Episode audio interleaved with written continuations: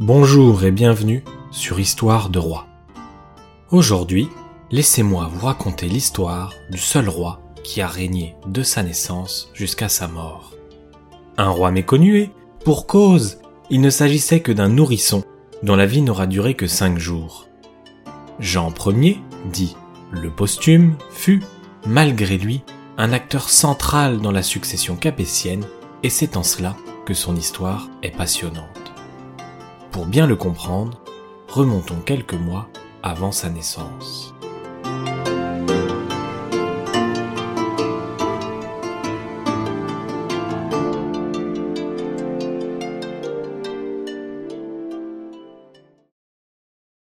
Louis X meurt le 5 juin 1316 à l'âge de 26 ans.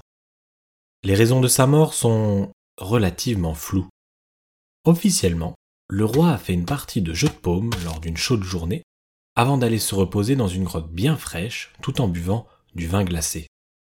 Ce changement de température abrupte lui a déclenché une pneumonie dont il décède peu de temps après. Des rumeurs d'empoisonnement circulent alors dans le royaume sans que cela puisse être prouvé. Louis X laisse derrière lui sa fille, Jeanne, issue d'une première union, ainsi que sa femme, Clémence de Hongrie, qui est enceinte de son premier enfant. La question de la succession au trône est au cœur des préoccupations. Qui pour gouverner? Jeanne est la descendante de Louis X et pourrait devenir reine. Philippe, le frère du roi, est également bien positionné dans la succession. Dans la dynastie capétienne, la question de laisser le trône à une femme ne s'était jamais vraiment posée. Philippe compte bien faire tourner la situation à son avantage et met en avant la loi salique des Francs, un vieux recueil juridique utilisé plusieurs siècles auparavant. Philippe effectue une interprétation bien personnelle de ces textes pour prouver qu'il faut évincer Jeanne de la succession.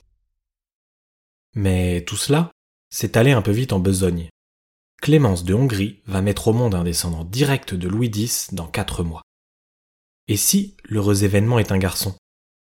Il est donc décidé d'attendre la naissance. Pour le moment, Philippe s'impose et prend la régence du pays. C'est alors que tout un peuple se met à espérer la naissance d'un roi. Le 14 novembre 1316, ou le 15, on n'est pas bien sûr, c'est un garçon qui pointe le bout de son nez. L'enfant est en pleine forme. La question de la succession est réglée. Philippe peut continuer la régence en attendant que le petit roi soit en âge de prendre le contrôle. Le pays tout entier fête l'arrivée au monde de son souverain Quelques jours plus tard, et comme le veut la tradition lors de la naissance d'un héritier royal, le bébé est présenté aux grandes personnalités du royaume. Mais le soir même, à la nuit tombée, une terrible nouvelle tombe. Le petit Jean est mort.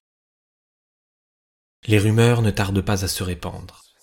Et si Jean avait été empoisonné, ou bien encore étouffé Le bruit court également une aiguille aurait été plantée dans son crâne pour le faire passer vers l'au-delà. Après tout, cette disparition soudaine redistribue complètement les cartes de la succession au trône. Jean est néanmoins sacré roi à son enterrement. C'est d'ailleurs pour cela que l'histoire le retient sous le nom de Jean Ier dit le posthume.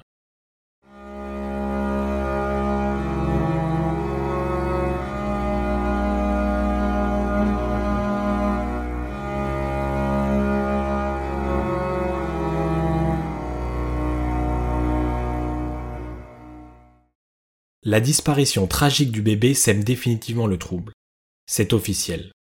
Pour la première fois de la dynastie capétienne, un roi meurt sans laisser d'héritier mâle.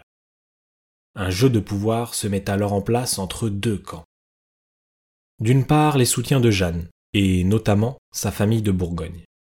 Ils mettent en avant sa proximité directe dans la ligne de succession. D'autre part, Philippe, encore lui, met tout en œuvre pour accéder au trône il va d'abord rappeler que Jeanne est une femme et, qui plus est, une fillette de 4 ans. Si Jeanne hérite du trône, son futur mariage pourrait transférer la gouvernance du royaume à l'étranger. Philippe utilise également à son avantage un argument de poids. La petite Jeanne est probablement le fruit d'un adultère. En effet, un an plus tôt, le scandale de la tour de Nesle a éclaté.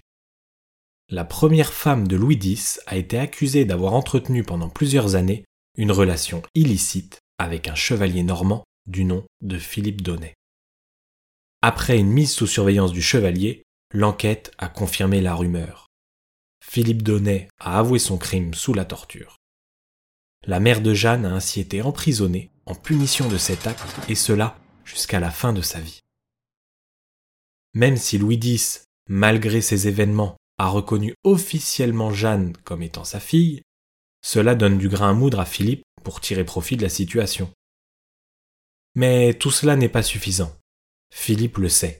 Pour être couronné, il doit rallier à sa cause de manière concrète des grands noms du royaume, dont certains soutiennent actuellement Jeanne.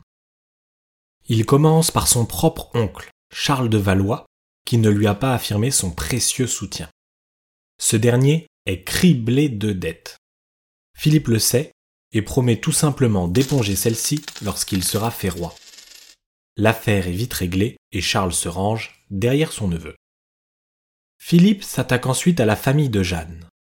Eudes IV, duc de Bourgogne et oncle de Jeanne, soutient fermement les droits d'accession au trône de sa nièce. Pour le faire changer d'avis, Philippe y met les moyens. Il lui propose en fiançailles sa fille aînée, en intégrant dans la dot les comtés de Bourgogne et d'Artois. À cela, Philippe ajoute une confortable rente financière. Le duc accepte et promet de ne plus soutenir sa nièce dans la succession. Après toutes ces manœuvres, Philippe obtient suffisamment de soutien dans le royaume et il se fait sacrer roi de France et de Navarre au tout début de l'année 1317 sous le nom de Philippe V. Les agissements de Philippe pour accéder au trône avant et après la mort de Jean Ier ont fait naître de nombreuses rumeurs. Le chérubin est-il mort naturellement, comme cela arrivait très souvent à l'époque, ou bien a-t-il été la victime de l'avidité de certains? Aujourd'hui encore, les doutes persistent. Quoi qu'il en soit, Jean Ier détient le record du règne le plus court de France. Celui-ci a pourtant été au cœur d'une crise de succession sans précédent dans la dynastie capétienne. Je vous remercie d'avoir partagé cet épisode avec moi. À bientôt sur Histoire de Roi.